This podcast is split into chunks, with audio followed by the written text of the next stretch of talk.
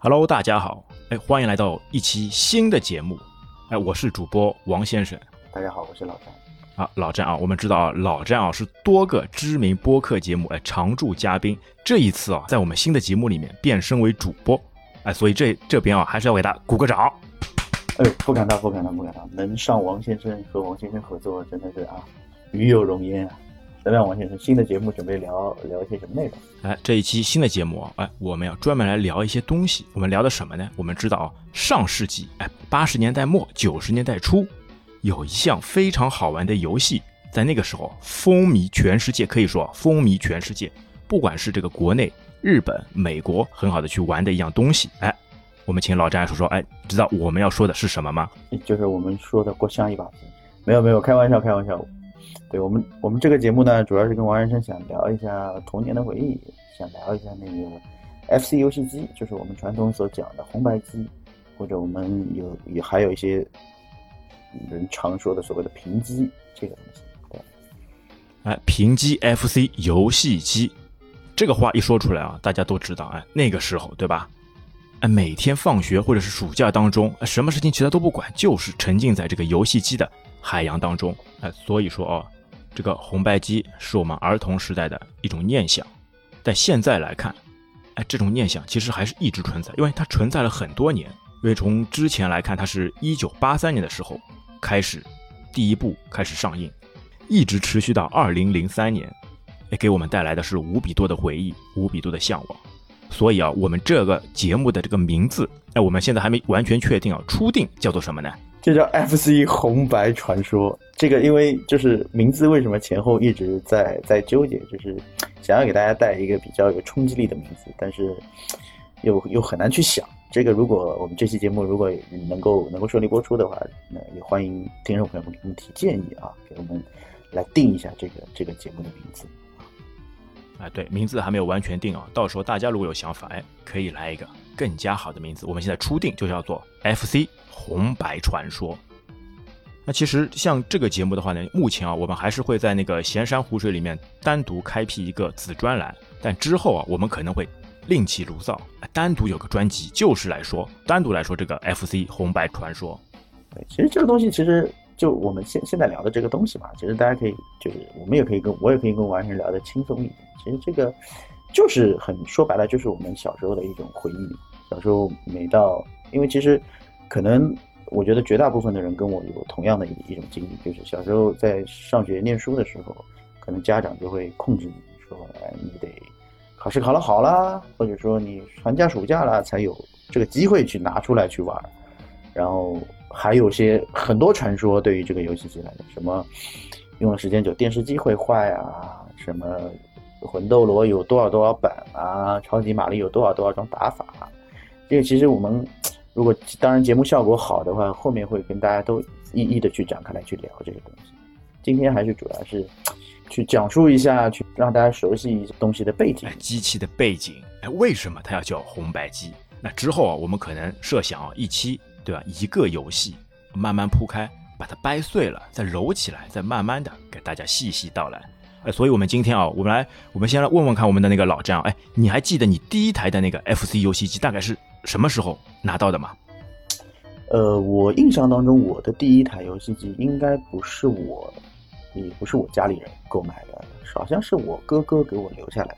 就他可能因为他差了我年年岁还比较多，堂哥啊，他差了我十岁。然后小时候呢，很小很小的时候就看他在那边玩，然后我印象挺深的。当时卡带也比较少，嗯，不像我们后面有什么四什么四合一、五合一，到最后什么六十四合一，现在甚至成百上千合一。对对，当时我都是集成的，几千游戏都在一起。当时我印象当中就两款游戏，一款什么叫雪人，我不知道他有没有有没有印象，就是从一查雪人敲榔头。是不是刚刚一开始有一只鸟，对吧？带着个什么东西啪啪啪飞上去，给你先预览一下整个场景啊？然后你要从这个鸟的从最下面那一层咕嘟咕嘟咕嘟哐啷的，敲到最上面啊，一层一层敲上去啊！这个还是很经典的这个雪人游戏。对，还有一款呢，还有一款就是大家耳熟能详的，叫什么叫魂斗罗？魂斗罗，那个时候是这个在 FC 上的经典。传奇那个游戏。没错，而且魂斗罗有一个传说，也不是传说，就魂斗罗有一个秘籍，就我们都知道，就是对，就我们知道魂斗罗它最开始，如果你正常什么什么都不按进去，就是三条命嘛。然后三条命，如果对三条命，如果你刚开始玩，或者说你比较菜的时候，可能第一版你都过不去，死的很快。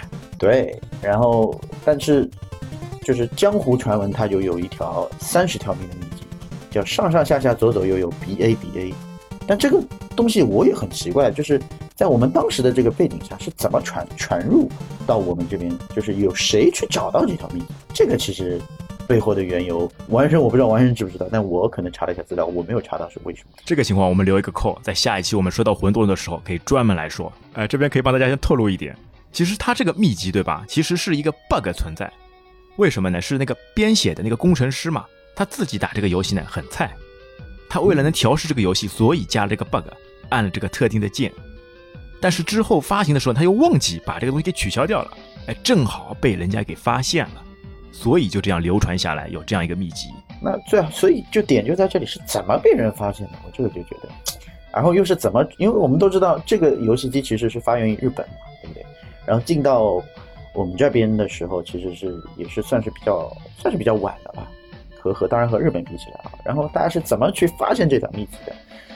那我们后面的节目让王医生给大家介绍一下。对，我们就先把扣留在这边。哎，科乐美的经典游戏《魂斗罗》。说回到你的第一台那个机器，那当时你拿到以后，你是怎么样一个心情啊？或者你拿过来就打什么游戏？最喜欢打什么游戏？就当时就就刚才说的嘛，就是可能敲雪人觉得。对男生来讲也没有那么刺激，然后就打魂斗罗嘛，就当枪，对吧？然后，呃，想要用三条命去去通关，然后我印象当中挑战一下自己的技能。对我印象当中，因为当时没有别的游戏，真的没有别的游戏，而且当时如果你要去买正版游戏的话，第一是途径很少，第二它是真的贵。就当时我印象当中，一个游戏机人民币折下来应该是一千四百多块钱。就当时的就九十年代，在当时这个时候，对啊，这个时候的价格等于是几个月工资了。没错，然后一盘游戏，我记得，呃，魂斗罗那个时候多少钱？小一千块钱吧，九百多块，我记得。好像也要个大几百。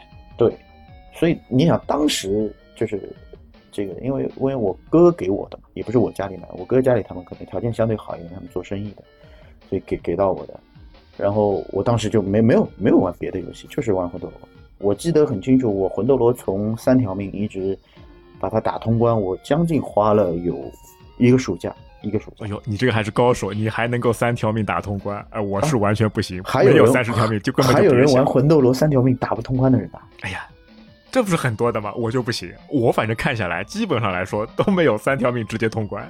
拿过来，首先先上上下下 A B A B，哎，先把三十条命给弄出来。哦呦，跟侬属于打不了，找的就是这种乐趣。哎，不在乎你有多精湛，只在乎哎拿命去以身试险，就是拿命冲，哎不开枪不开子弹就拿命一路冲过去。跟侬属于属于真的打不打的。其实我觉得啊，这个对吧？哎，历史就是这么的巧合。你说你的第一台机器是你那个哥哥给的，那同样的，我的第一台机器也是哥哥给的。哎哎，你你记得你第一台确实就是红白机吗？就是红白颜色的吗？呃，一定是红白，而且这我的我玩的第一款一定是正版的。一定是正版。那我觉得，但我好像印象当中，我记得我的那台好像是蓝白颜色。呃，蓝白的那一款其实是台版的。哦，台版的。对，其实台版就就就就台湾省那边有做过一款，就是跟这个红白机很类似的，但它其实是蓝白的。但是你仔细去看，它挂的不是任天堂的品牌。但具体是哪一款，我我我印象不深了。但我确定它不是那个那个日产的，它是台版的。哦，原来如此，这个困惑一直困扰着我。哎，我喜，我以为我一直想，为什么叫红白机？我就没这个印象，因为我记得我印象当中的第一台就是蓝白，哎，不是红白。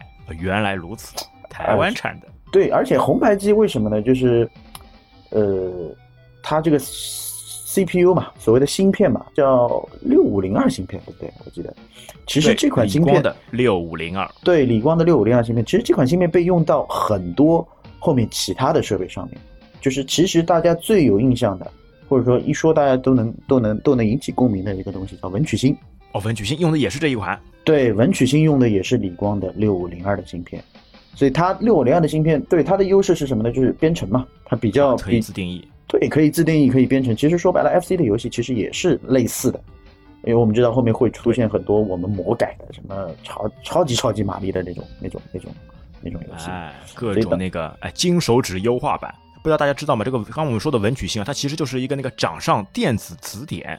哎，你生字什么的，直接查就可以在这个电子设备里面查。啊，当然了，它还富含一些那个游戏性能，比如说什么那个贪吃蛇，或者是其他什么游戏。对，有什么游戏？对，其实文曲星当时红出来的原因，也是因为文曲星可以编程。最后文曲星搞了一个类似于编程的大赛，好像是每年都搞的，一直搞到差不多有二零二零零七，反正二零一零年左右吧，反正没超过二零二零一零年，他一直在搞那种编程大赛，然后还诞生了有几款。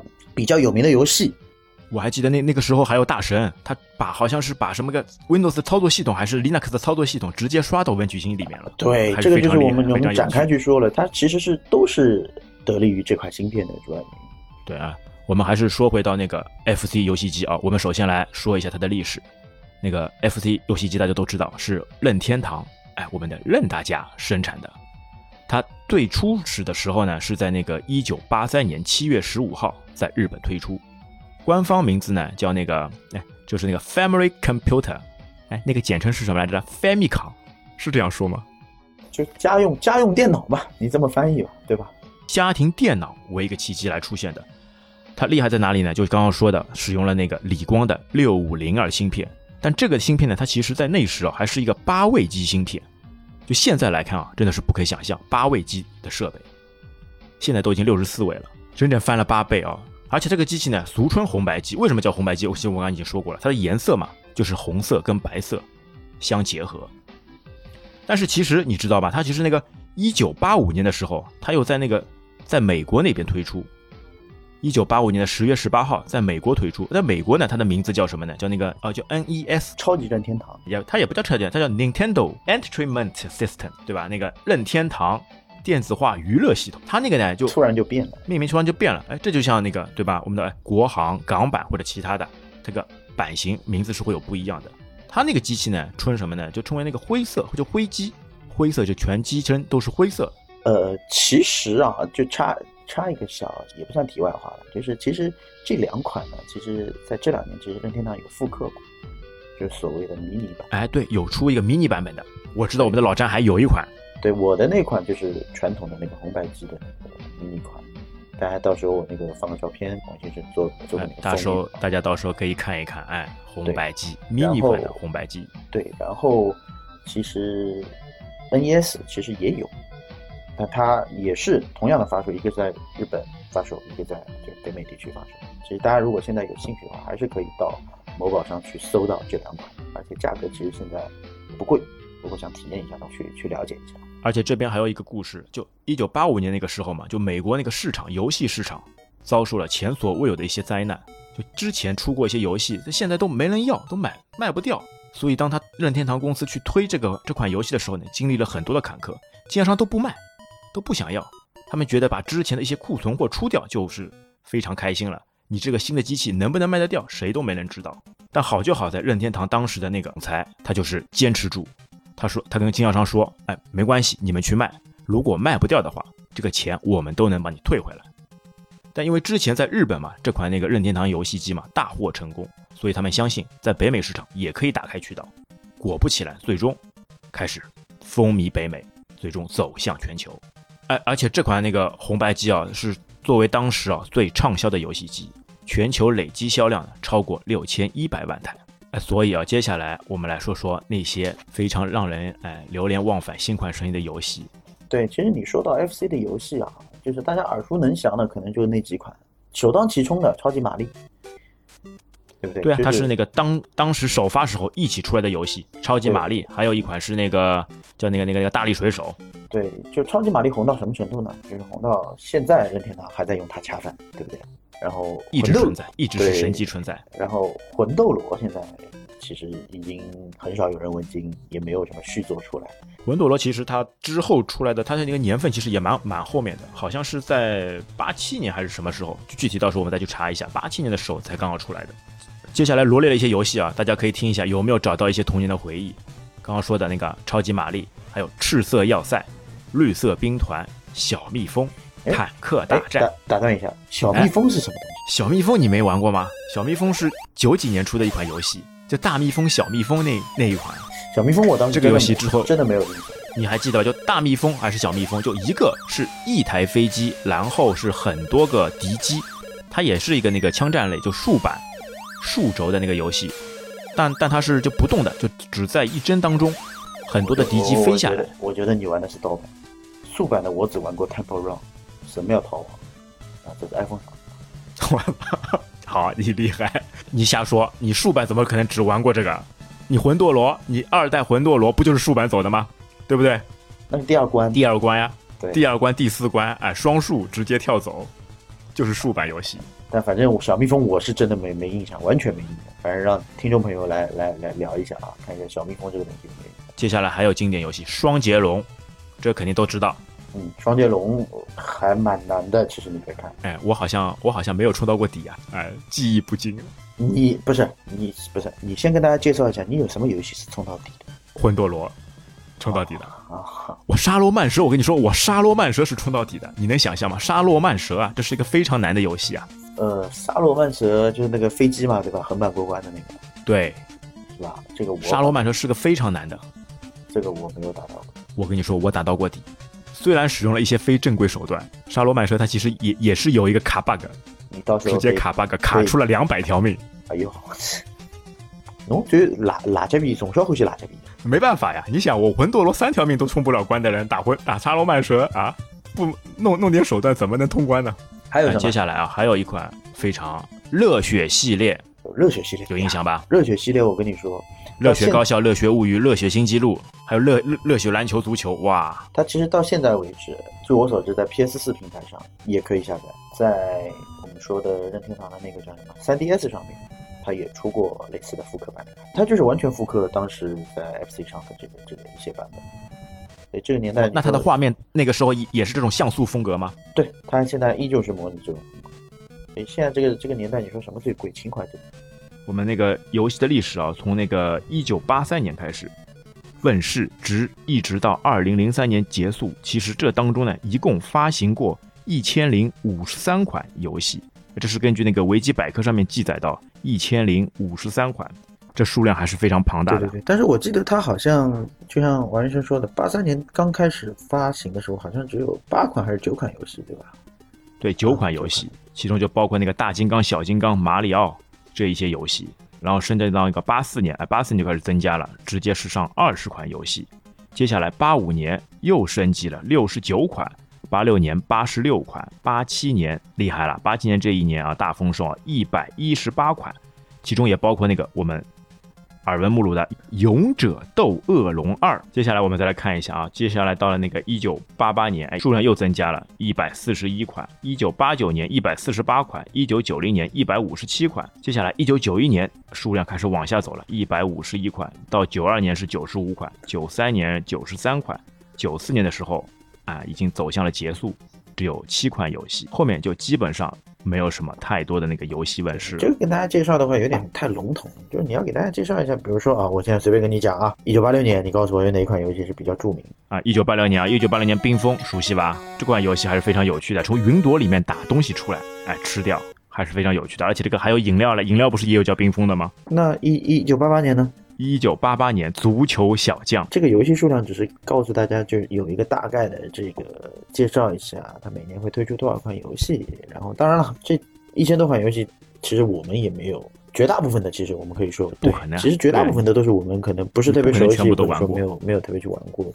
但是只是想表达说，这个 FC 在当年的这个历史地位啊，像在红白机上面，它其实那个时候这个游戏的画质啊，就现在来看，对吧？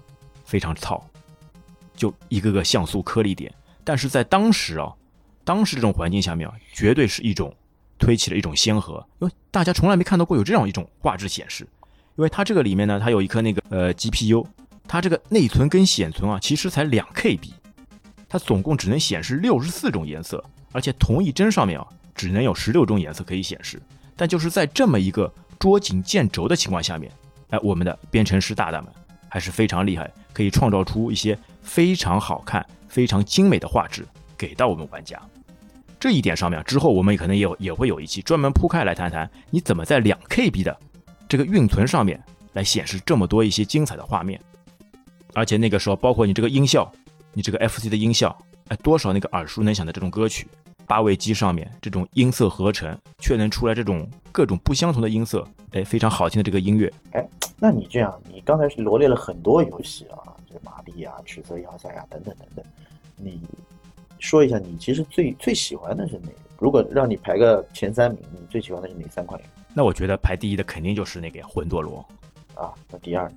哎，第二就是赤色要塞，第三就是绿色兵团。我告诉你为什么？因为那个时候我玩的那个卡带是个四合一的，上面就这，哎还有还有一款那个沙罗曼蛇，就这四款游戏，啊，那你所以那个时候就天天打，就是玩这三款。哈，那你你这个属于比较博爱我是比较专一，比较你就是比较博爱，我就专我就专这这盘卡带。刚刚说到那个啊，在打游戏上面最主要是什么？你的技能对吧？那说到技能，肯定它的那个游戏手柄是最好的武器。哎，你还记得吧？那个游戏手柄它是怎么样一个布局啊？我好像记得是左手是一个那个十字按键，嗯右手就是那个四个键吧。A B 按对，键。然后这个是这个手柄其实最大的特点不在于说它长得怎么样，而在于它的使用体验其实比较差的。我不知道大家有没有这种印象，就是搿这么人侬神话不强了，让侬手指头痛，就你哎，就是这。样的。哎，要练老茧，在你手指上练老茧，特别是左手练老茧。对你比如说去打一些格斗游戏，类似于街霸，去打魂斗罗，就上上下下你一直要按的那种。就你会时间按久了，它因为它这个按键属于比较比较硬的，特别是它那个方向键上，这这当时也对，而且这个方向键其实其实有个名字的，叫那个麻将按键。没错没错，当时其实不存在什么所谓的人体工程学，不像现在 Xbox 也好，PS 也好，这手柄就按的非常舒服。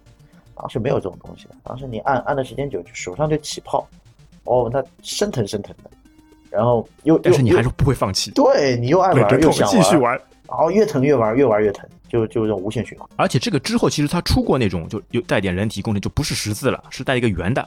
但我就感觉那个圆的就手感没有那个十字的好，还是那个痛并快乐着那个感觉是最舒服的。你你有这个你有这样感觉吗？我没没没没，我也是痛也是会痛，疼了就尽量就是稍微的让自己缓一缓，因为现在你去想想，这个手柄其实的确是有点反人类的，你按下去的确是因为它又薄，它的它的厚薄差不多也就跟我们现在手机，甚至比我们手机 iPhone 还薄一点，然后上面凸凸起两块，然后你它还有一个通病就是你时间按的久了，或者你用的时间长了，手柄有可能会会有误触的这种这种状态，比如说你按上按下会失灵，这个哎，这个我倒没有哎，这个我觉得还质量还是蛮不错的。我那我那款手感还是一直都保持的比较好的。哎，其实你还记得吧？就初代的时候它是没有连发的，就你右右手不是有 A、B 两个键嘛，就只能一下一下按。那有些打魂斗罗时候那个连发没有的，你只能叭叭叭快速的按，哎，锻炼那个手手速，只能一下一下快速的按。对还记得这样的一个经历吗？对，其实后面的所谓的这个所谓的，因为我们知道魂斗罗也会出很多类似于呃不同子弹类型的版本，然后就是甚至有一些进去直接是给你三十条命的那种版本，其实这些都是后面所谓的魔改，就可能会有这个就其实失去了蛮大的一个乐趣，因为原本就是在这么有限捉襟见肘的情况下面，哎，展现你的技能，来把这一关一关一关通下去。没错，其实像魂斗罗就你进去玩，你选一个散初始就是散弹版的那种，其实难度的确是会降低很多。但其实我们知道，最原始的魂斗罗进去，你第一条命出来，这个子弹就是白的。这就普通弹，对，然后你你如果要换子弹，你必须去打那个飞过来的像橄榄球一样的东西，你把它打碎，你还得把它吃到，你才能换换子弹。但你如果这条命阵亡掉了，你又你又会从头开始。你又会变成白的子。嗯，而且说到那个单发哎，之后你看到有些版本嘛，它是有那个四个按键，就 A B，哎，而且接下来还有个 A A B B，就是可以连发的，你只要一直按着那个键就可以实现连发效果。对这种手柄你还记得吧？有这种。有有有，但是我一直以为这个是对游戏进行了修改，原来是手柄的，就是物物理外挂了。哎，而且有一种是什么呢？它上面带一个那个就是连发的那个，就调杆，你搁到左的时候它就是单发，搁到右的时候就变成连击。哎，等于是右手那个按键还是 A、B 两个，它就不是四个，只是还是 A、B 两个，那它的手感会更加好一点，让你做那个手掌去托住那个手柄的时候会更加自然。我还玩过这种，我都没见过，你到时候找个图片给大家看一下。哎，到时候看看，就是在中间位置，就是在那个选择键跟暂停键的上面，它有两个拨杆，啊，你拨的时候还有声音的，嘎啦啦嘎啦啦，哎，拨到左边就是单发，拨到右边就是连发，啊，这个还是哎，等于是物也是开个物理外挂，因为我们知道那个时候就你知道吧，就日本有一个游戏高手叫那个高桥名人，嗯他就是那个创造了那个多少时间里面按下多少键的那个记录，然后游戏公司还专门为了那个把它推广嘛，出了一款游戏，就叫那个高桥名人，哦就是为了纪念他。这个背景我可能就不知道了。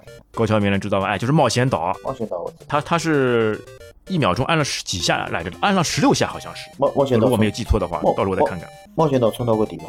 也没有，你你肯定没有。但是后面冒险岛三我是冲底的，冒险岛三第一代冒险岛没有，冒冒险岛岛，三还是就是可以骑恐龙的那个。然后同样呢，就是伴随着这个它游戏的发行啊，它其实还会有很多的外设。那我们可能耳熟能详的就是，我们会发现就是最有名的就是 FC 其实有一款外设的这个枪，我不知道王一轩有没有印象？哎，对，哎，你知道这个外设枪是放在插在哪里的吗？嗯是插在那个游戏手柄上面的吗？它其实是游戏机前面，它会有一个类似于像卡槽一样的东西，会有个小盖子，把这个盖子打开，会有一个插口，就像类似于我们像插 USB 一样，但是它这个接口不是跟 USB 相同的那种。我印象当中是这哎，样。就是在那个游戏机前面。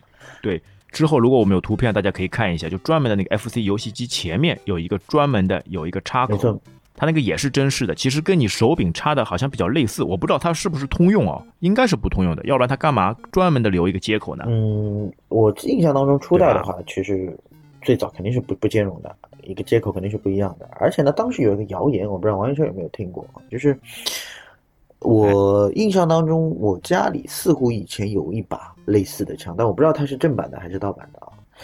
但是有这个枪，那个时候好像记得还还蛮贵的嘞，价格我一般性人家家里就不会这把枪真的。不知道，因为你小时候嘛，也没有去细问。就算你知道了，其实意义也不大。小时候就只知道玩嘛，对吧？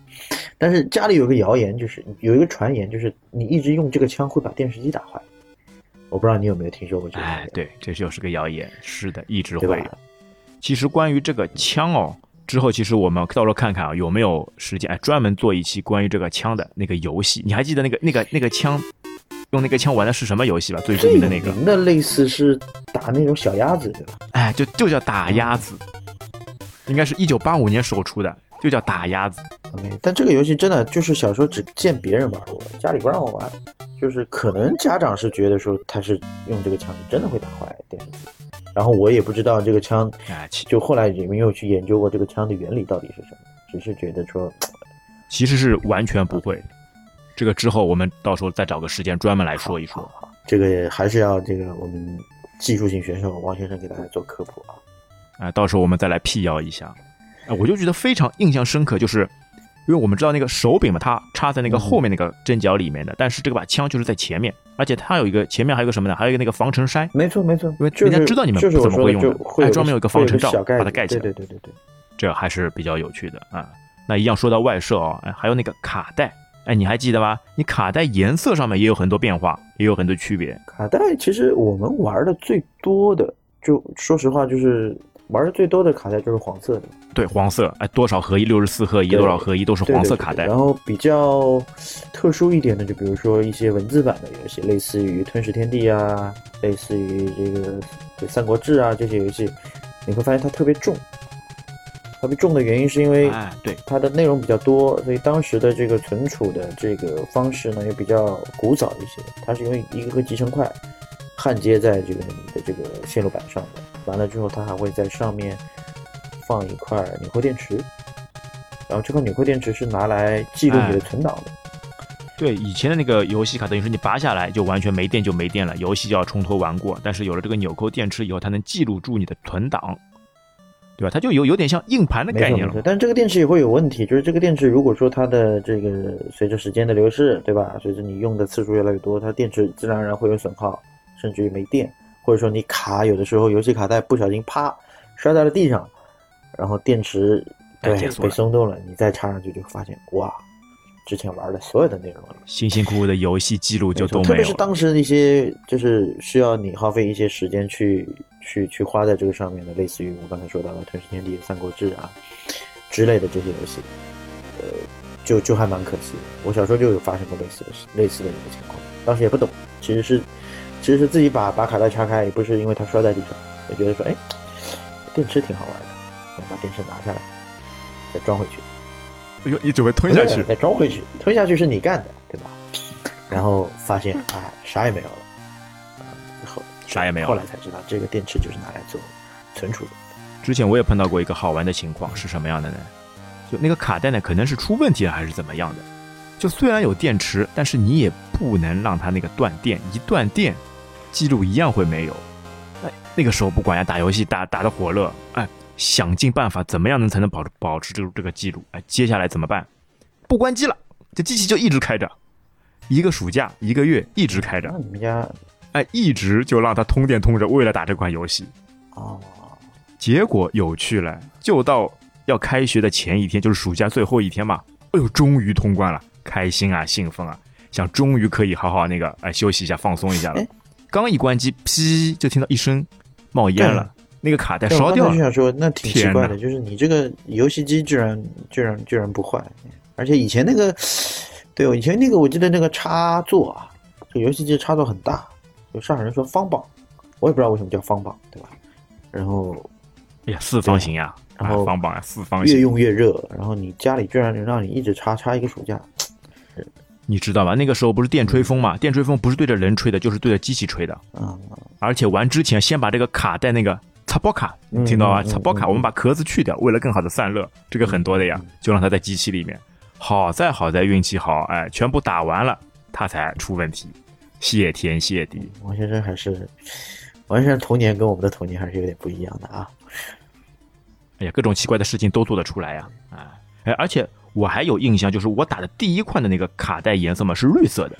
其其实我们说到卡带的颜色啊，卡带的颜色其实分很多种，有有很多种说法啊。就是为什么说就是我们接触到的这个这个卡带的颜色都是黄色的？有很多种说法，因为其实基本上市面上可能百分之这八十九十以上的这个黄色的卡带都是国产的。那国产的意味着什么呢？其实当时是没有拿到任何授权的。那其实国产的就意味着是，其实就是一个盗版的嘛，对吧？还有一个说法就是因为黄色，对，还有一个就是说法就是黄色的这个塑料可能比较廉价一点，它的生产成本可能会更低。那我们知道就是，哦，还有这种说法，哎，染色技术不大好，黄色比较容易上色。因为据我了解下来呢，就是可能当时大部分的日版的这个就是所谓的正版的卡带颜色，它其实是黑的。其实有美版的叫 NES，那 NES 的卡带呢，其实跟它的这个游戏机的颜色其实是类似的，灰色的。灰色。然后蓝色的卡带和绿色的卡带其实是什么？是台版的。你之前也有聊到。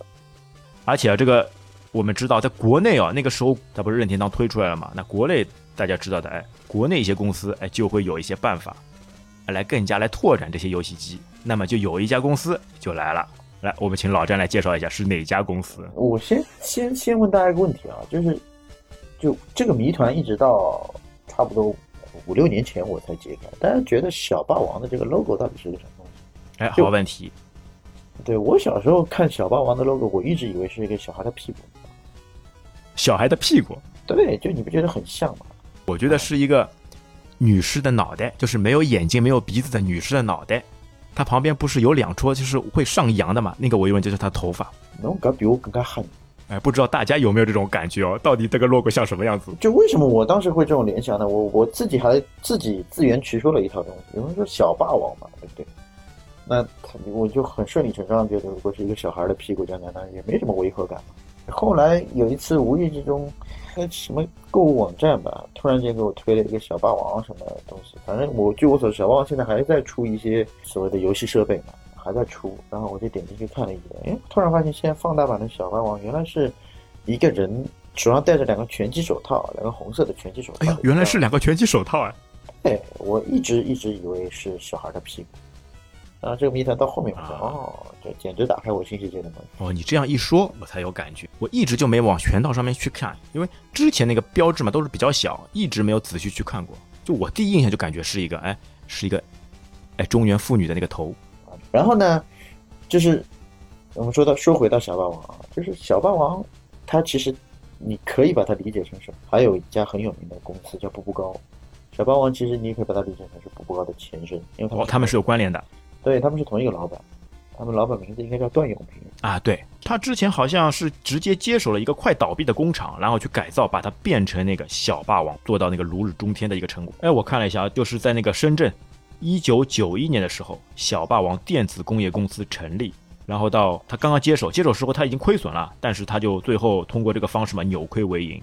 然后小霸王当时的确，因为其实刚开始出这个小霸王学习机的时候，我们知道就是小霸王所谓的学习机，它其实大家有印象就是它就是个键盘嘛，就是一个标准键盘的样子。然后它前面那个时候不是普及那个电脑要从娃娃抓起，推出各种打字机，然后小霸王就来了，它出个电脑键盘，哎，好其名为哎可以学习的游戏机。对它，当然了，它其实也是出过打字的软件，无论是练的五笔也好，还是练的拼音也好。当时我那个五笔就是那个时候学的。对，当时五笔。哎，王先生会五笔的。哎呦，侬现在背得出来？哎，王旁青头欠五一，土石二千十寸雨，哎，多六啊！找时间给我表演一下啊，五笔该怎么打啊？现在我们去想想，其实这件事情挺不可思议的。为什么？其实说白了，它就是一个侵权的行为。哦，它原来是盗版。对，哎，你说游戏。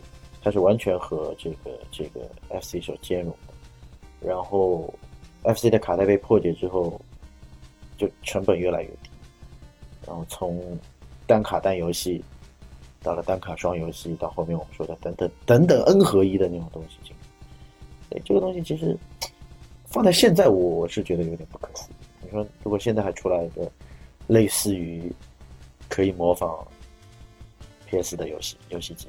也同美其名曰学习机，你说它会出问题，但是当时那个情况嘛，因为也没办法，因为很多东西你接触的少，而且那个价格昂贵，而且那个时候的那个知识产权比较薄弱，他那个小霸王产品一直是被当做那个合法产品进行宣宣传的，而且他们请了那个，你还记得是请了谁来做广告的吗？Jackie Chan，哎，咚咚咚，哎，对我们的我们的 Jackie Chan，哎，成龙来做了小霸王的广告，对，所以就是我们现在去想想这件事情。也是你我们说时时代的一个产物，就是然后他就成立了步步高，哎，而且我觉得他那个真正的普及啊，其实就从小霸王，因为它更加便宜了嘛，更加推向市场，说白了让大家可以成本降低了，而且就是特别硬核时代背景的一个一个产物，就无论是计算机从娃娃抓起也好，发挥创造扩展思路也好，让大家误以为这是一个可以对我们学习有帮助的。然后，哎，美其名曰你买的时候跟父母说美其名曰，哎，我是拿来做学习的。那实际上拿到手以后就开始疯狂打游戏。对，关键就是当时真的是便宜嘛，所以就顺理成章的就几乎应该说不能说每家每户吧，至少百分之五六十的家庭都会。我觉得很多家长对这款机器是非常痛恨的。哎，你说了是学习机，结果拿来还是打游戏，玩物丧志啊！要是没有你这款机器，我的孩子说不定老早老早就北大清华就考上了。对，所以到后面的背景就是我们所有人小朋友要玩游戏，要用一些代价来换取。就像我开头说的，就是考试考好了，暑假寒假了，作业全部做完了，你才有机会去玩，去去去玩游戏。哎，而且小霸王那个时候他其实出过一一款那个编程软件，叫那个 Q Basic。老张，你还有印象吗？你这个有玩过吧？Q Basic 我当时记得好像你也不能说是完全是他自己出。的，他其实也是调用，好像是游戏的图。它其实就是微软的微软的那个改改版的。对呀，其实就是微软的那一套 Q Basic。就对啊，他之前微软有一个 DOS 的那个那个编程语言嘛，他就改了一下。对啊，所以你编的还是，而且你编的还是就改游戏里的。哎，那款我还真的有编过。对，电脑从娃娃抓起，我就时候那个被被抓起的。对啊，就是改那个马马里奥里面的，你通过指令调出那个马里奥的那个贴图，哎，然后让它动起来。嗯所以其实说到底，你说这个东西，反正我我自己觉得它还是一个盗版，但是就真的是吃了时代的红利。就在那个年代，呃，这个事情放到现在其实不可能，真的。还记得那句口号吧？呃，开机的声音吧？哈哈，小霸王其乐无穷啊！这个这个是应农配的对吧？啊，小霸王其乐无穷啊！哎，你记得吧？他小霸王那个不是也是有插卡的嘛？但他那个卡带是。插进去的时候是怎么拿出来？因为我们知道，就正常的那个 FC 嘛，它不是有一个推杆嘛，一推把卡给推出来，就在上面位置直接把卡插进去，非常方便的，一按就可以了。然后推出来一定是那个推杆推。但小霸王有那个推杆吗？嗯，没有。小霸王那个时候的卡都是，我们说其实其实是比较劣质的，你直接拔出来的。而且它那个，但是你正版的卡其实而且正版的卡好好像反而会插不进去。对，而且你说到卡带啊，我一直也就不知道这件事情到底是个迷惑行为还是怎么样。就也你我们知道，就是这个机器比较容易进灰嘛，的确是容容易进灰。然后我们有的时候卡带容易进灰吗？对，是卡带还是卡？啊、是卡带还是机器啊？机器的那个卡带的那个口，我们每一次就是它比较容易什么，卡带放进去就花屏或者读不出卡。哎花哎，对，有这个印象，相信大家玩的都有这个印象。对啊然后怎么处理？有一个很迷惑的行为，就是你把卡拿出来，吹一吹你的卡，或者说吹一吹它的那个卡槽，它吹一吹，哎呀，居然是这样一个操作方式。它居然就真的能恢复，但我至今都不知道它的原理到底是什么。可能是上面有灰了，脏东西多了，影响它的那个金手指的接触点。的确，就是我我我我到现在不知道这个行为到底的它的意义是什么，但是它真的管用，就你吹一下它，我来告诉你为什么。就像啊现在你清洁电脑什么的时候，是不是会拿到那个皮老虎，哎，一吹，把灰吹掉？那其实那个是一样道理呀、只不过这皮老虎是你自己的，哎，用你自己的嘴来实现的。啊，但它是真的那么容易？就就是所谓的灰尘对它真的是有那么大的影响？我感觉因为它的那个接触点比较多，金手指的那个接触点比较多，啊，呃可能每一个都有些效能，呃，比如说是那个带电的啊、传数据的啊，或者其他什么的，哎，有一个产生问题，就需要你来那个吹一吹清洁一下。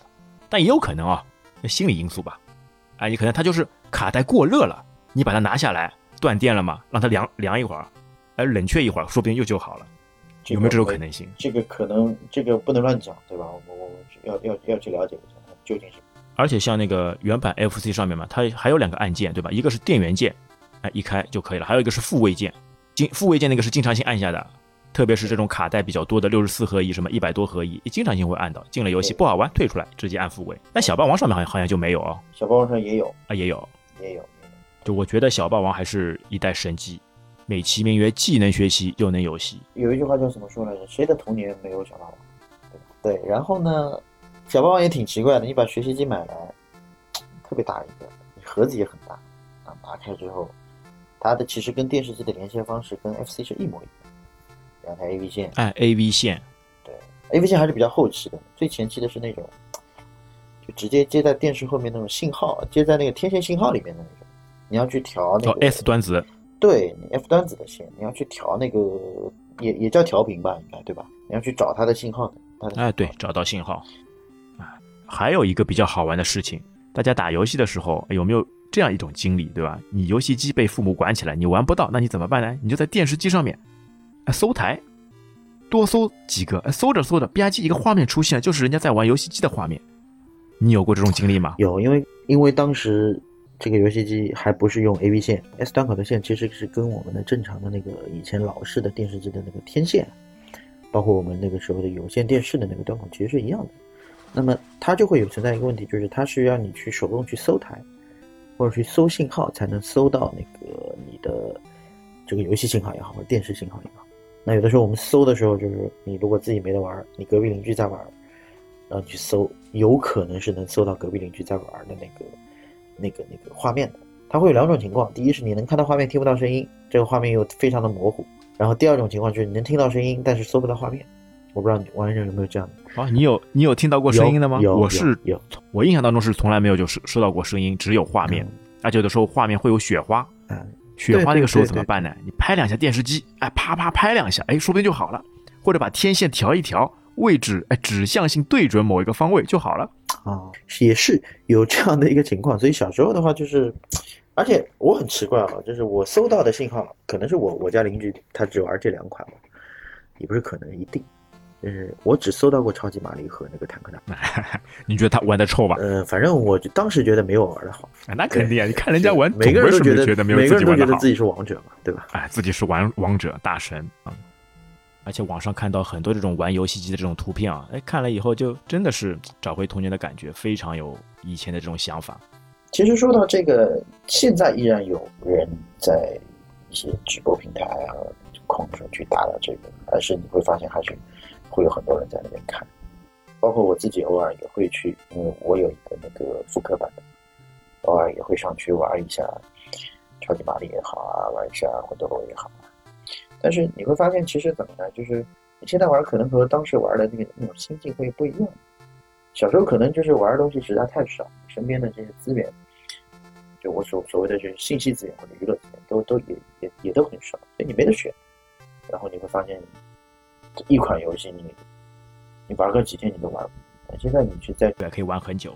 现在你再去玩这些东西的时候，你就会觉得可能找不回当年的那种感觉。对，特别是当你一个人玩的时候，因为之前你玩 FC 的时候总总是跟小伙伴，最起码两个人，哎，大家喜欢玩这种双打游戏，这样我觉得才是这个 FC 的真谛，促进了人与人之间的关系，大家一起聚在一起，而且如果小伙伴多的话嘛，大家轮流上，哎，两两成对轮流上，看谁能通到下一关，或者是看谁能走得更加远。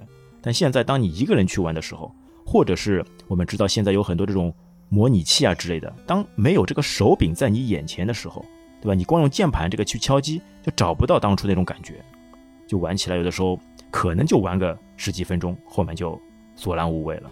但在当时那个时候，你拿这个手柄跟旁边的这些人一起来玩，那种感觉真的是非常不一样。所以啊，这个东西其实真的是能勾起，反正至少勾起我很多很多的回忆，所以才会想着说，哎，受到王先生的邀请之后，就一直很有兴趣要跟王先生去来完成这个系列的，也特别感谢王先生，真的。对，所以这一次我们就抛砖引玉，抛出这块砖，说了说它的一些基础、一些背景。那接下来我们可能为大家带来一步一步，当时在我们那个时候非常经典、脍炙人口的经典游戏。那那可能啊，下一期啊，我们就可能会来说一说，哎，我们觉得就我跟老詹，我们觉得最经典的《魂斗罗》。大家敬请期待一下啊！当然了，就是有什么建议、有什么反馈呢，就告诉各位到时候有什么建议，可以直接在评论区里面留言。到时候，呃，我们会接受你的建议来看看，或者我们也可以邀请你来。如果你是一位 FC 的大神，我们也非常欢迎你来跟我们一起来分享一下当时玩游戏的一些想法、一些见解、一些感受。行，好，那我们这一期就到这边，感谢大家收听，我们下期再会，拜拜。